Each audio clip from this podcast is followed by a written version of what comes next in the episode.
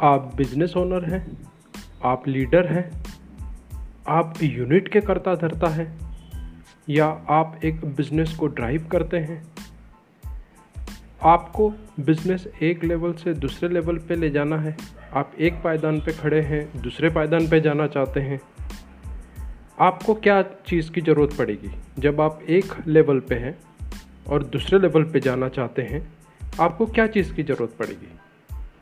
मैं कहता हूँ, आपको कल्चर के टेबल की ज़रूरत पड़ेगी।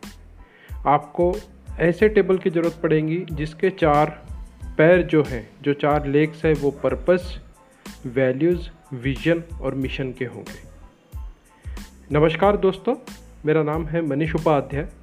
मैं पीपल परफॉर्मेंस एक्सपर्ट हूँ और मैं बिज़नेस ओनर्स को लीडर्स को एक सक्सेसफुल और फ्रीडम लाइफस्टाइल जीने में मदद करता हूँ।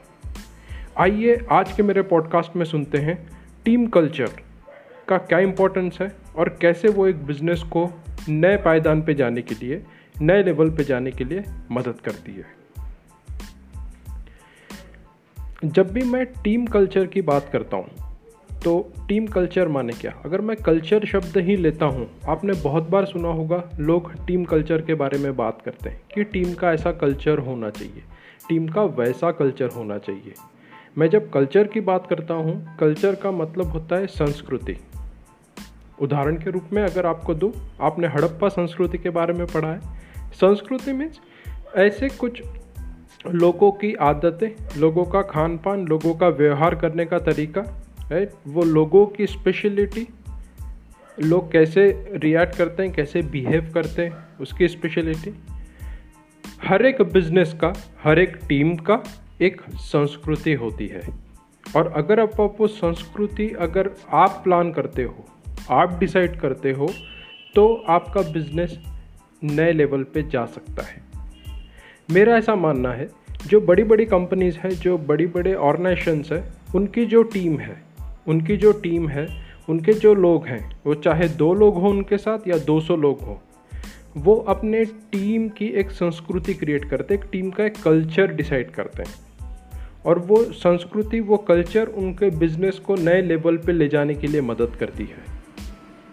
आइए जानते हैं टीम कल्चर क्यों ज़रूरी है? क्योंकि यह सिर्फ़ इसलिए तो हमें अप्लाई नहीं करना है क्योंकि बड़ी कंपनियाँ जिसको अप्लाई करती है। सो so, हम थोड़ा डीप में जाते हैं और यह समझने की कोशिश करते हैं कि ये क्यों ज़रूरी है।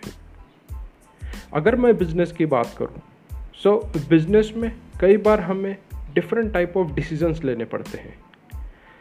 अक्सर मैं अपने ट्रेनिंग प्रोग्राम में बोलता हूँ, अपने कोचिंग सेशंस में बोलता हूँ कि बिज़नेस ये कोई ग्लास की बॉल नहीं है, जहाँ पे आप देख के ये पता कर पाए कि क्या अच्छा है और क्या बुरा है। क्या डिसीज़न लेना चाहिए और क्या डिसीज़न नहीं लेना चाहिए। रदर बिज़नेस एक ऐसी ऐसी एक एक सिचुएशन है, ऐसी एक स्थिति है जहाँ पे आपको कभी जब डिसीज़न लेने पड़े तो आपको कोई गाइड करे डिसीज़न लेने में। बहुत बार इवन मैं बोलता हूँ 99 परसेंट टाइम्स हम अकेले रहते हैं जब हम बिज़नेस में डिसीज़न लेते हैं। या आप जब टीम को लीड कर रहे हैं, तब आपको जब डिसीज़न लेना है, तब आप अकेले रहते हैं। ऐसे समय में आपको कोई तो चीज़ चाहिए जो आपको गाइड करे। आप कैसे डिसाइड करोगे कि आप जो डिसीज़न लेने वाले हो, वो सही है या गलत है? आप जो डिसीज़न लेने वाले हो, वो कंपनी को फ़ायदा करेगा या नुकसान करेगा? आप जो डिसीज़न लेने वाले हो वो फ्यूचर में जाके आपको फ़ायदा करेगा या नुकसान करेगा? आप कैसे डिसाइड करोगे? ऐसे समय पे आपको कोई ऐसी कोई गाइडेड प्रिंसिपल की ज़रूरत पड़ती है जो आपको गाइड करे कि हाँ मैं जो डिसीज़न ले रहा हूँ वो मेरे फ्यूचर के बेनिफिट के लिए है।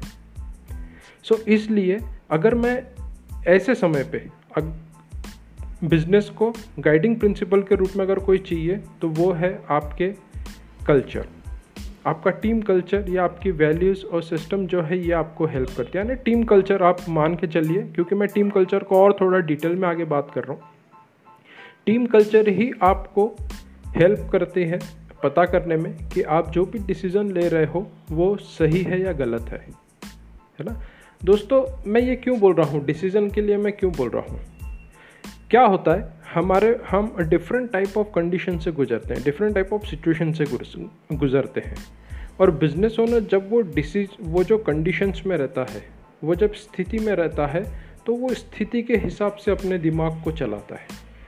वो उतना ऊपर तक या उतने दूर तक नहीं देख पाता है जो उसके बिज़नेस के लिए ज़रूरी है। और ये आपके साथ नहीं, वो हर मैक्सिमम बिज़नेस ओनर्स के साथ होता है जो वो डे टू डे ऑपरेशंस में फंसा हुआ रहता है। अब ऐसे समय पे वो क्या करे ताकि वो best of the best decision ले। इसलिए टीम कल्चर की ज़रूरत पड़ती है। है ना? एक उदाहरण के रूप में सम, समझाना चाहूँगा, आपको समझ में आ जाएगा। मैं आपको वर्ल्ड की सबसे रिचेस्ट पर्सन जेफ बेजॉस की कंपनी अमेज़ॉन का उदाहरण देता हूँ। अमेज़ॉन की कंपनी में एक टीम कल्चर है। उनकी टीम का एक नियम है कि अगर उनकी टीम में किसी को नियम किसी को मीटिंग लेना है। तो वो मीटिंग लेने के पहले उनको दो से तीन पेज का रीज़न देना पड़ता है कि ये मीटिंग कैसे कस्टमर को बेनिफिट करेगी। मैं रिपीट कर रहा हूँ। वो मीटिंग लेने के पहले उनको दो से तीन पेज का एक रीज़न देना पड़ता है कि ये मीटिंग जो हम ले रहे हैं कंपनी के अंदर, वो कस्टमर को कैसे बेनिफिट करेगी। अगर स्पेसिफिक रीज़न ना मिल पाए कि वो कस्टमर को बेनिफिट करेगी तो मीटिंग नहीं होती है। क्यों? अब ये डिसीज़न आप बोलेंगे इतना छोटे से डिसीज़न के लिए इतना इतना एक्शन क्यों? क्योंकि वो चाहते हैं कि अपना कोई भी समय वेस्ट ना हो। अपना कोई भी समय, कोई भी काम अगर कस्टमर बेनिफिशियल के लिए ना हो, वो काम हम ना करें। अगर आप अमेज़ोन को जानते हैं या उनके बारे में पढ़ा है जेफ बेजॉस को आपने अगर पढ़ा है, सुना है, देखा है, अगर यूट्यूब के थ्रू तो आपको पता चलेगा अमेज़ोन वर्ल्ड की सबसे पहली कंपनी है जो कस्टमर सेंट्रिक कल्चर पे बिलीव करती है। कस्टमर सेंट्रिक कस्टमर को ध्यान में रख के। जेफ बेजॉस का कहना है, हम अपने पूरे बिज़नेस में, हम कोई ऐसा काम नहीं करेंगे जो हमारे कस्टमर को फ़ायदा ना पहुँचाए। अब वो उसमें वो हर चीज़ आ गई। जैसे प्रोडक्ट का रिनोवेशन है क्वेश्चन पूछो कस्टमर का फ़ायदा होगा क्या? अगर वो प्रोडक्ट रिनोवेशन से प्रोडक्ट चेंज से कस्टमर का फ़ायदा है तो बिल्कुल उसके लिए मेहनत करते हैं। अगर उसका फ़ायदा नहीं है तो नहीं करेंगे। ऑफ़िस को नए लोकेशन पे शिफ्ट करना है ये कस्टमर को फ़ायदा पहुंचेगा क्या? तो अगर उनके रीजंस में ये आता है कि नहीं कस्टमर का फ़ायदा नहीं पहुंचेगा या इससे कस्टमर का कोई लेना देना नहीं है तो वो डिसीज़न वो पोस्टपोन कर देते हैं, वो लेते नहीं है। है कितनी मज़ेदार बात, बहुत सिंपल और स्ट्रेट बात, है ना?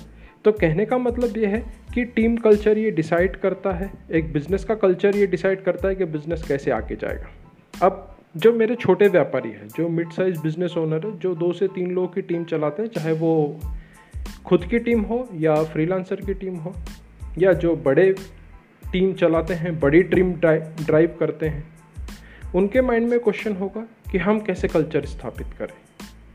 तो इमेजिन कीजिए कि आपका बिज़नेस कल्चर आपका टीम कल्चर एक टेबल है और वो टेबल के चार पैर हैं। जैसे एक टेबल के चार लेग्स रहते हैं, उसमें सबसे पहला लेग है पर्पस आप जब बिज़नेस में हैं आप जब लोगों को जोड़ते हैं आपके साथ, किसी को रिक्रूट करते हैं तो आप कैसे उसको अपना पर्पस बता पाएँगे?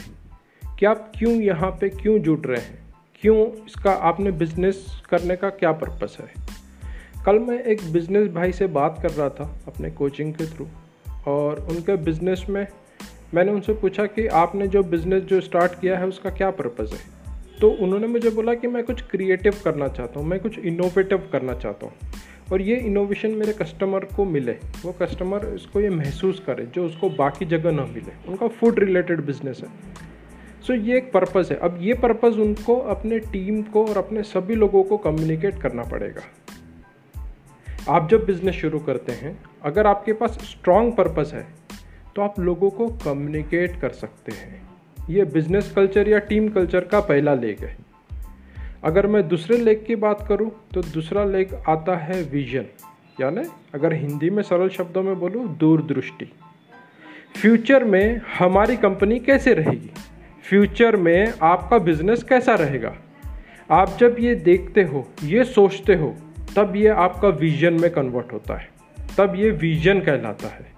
Right right? जब आप ये देख लेते हो कि आपकी कंपनी फ्यूचर में कैसी रहेगी, आपका बिज़नेस कैसा रहेगा, आप जब विजुअलाइज कर लेते हो, तब आप लोगों को ये आसानी से कम्युनिकेट कर सकते हो कि आपकी कंपनी कैसी रहेगी बिज़नेस कैसा रहेगा जिससे आपके साथ जो लोग काम कर रहे हैं, या जो आपसे जुड़ रहे हैं, या जुड़ना चाहते हैं, उनको दिखेगा, बॉस फ्यूचर अपना बहुत ब्राइट है फ्यूचर अपना बहुत डिफरेंट है, बहुत यूनिक है और मैं जब मैक्सिमम टॉप मोस्ट लीडर्स जो है टॉप मोस्ट बिज़नेस ओनर्स हैं, वो दूर दृष्टि उनका विजनरी उनका माइंडसेट रहता है। वो दूर दृष्टि देख लेते हैं कि वो क्या करना चाहते हैं।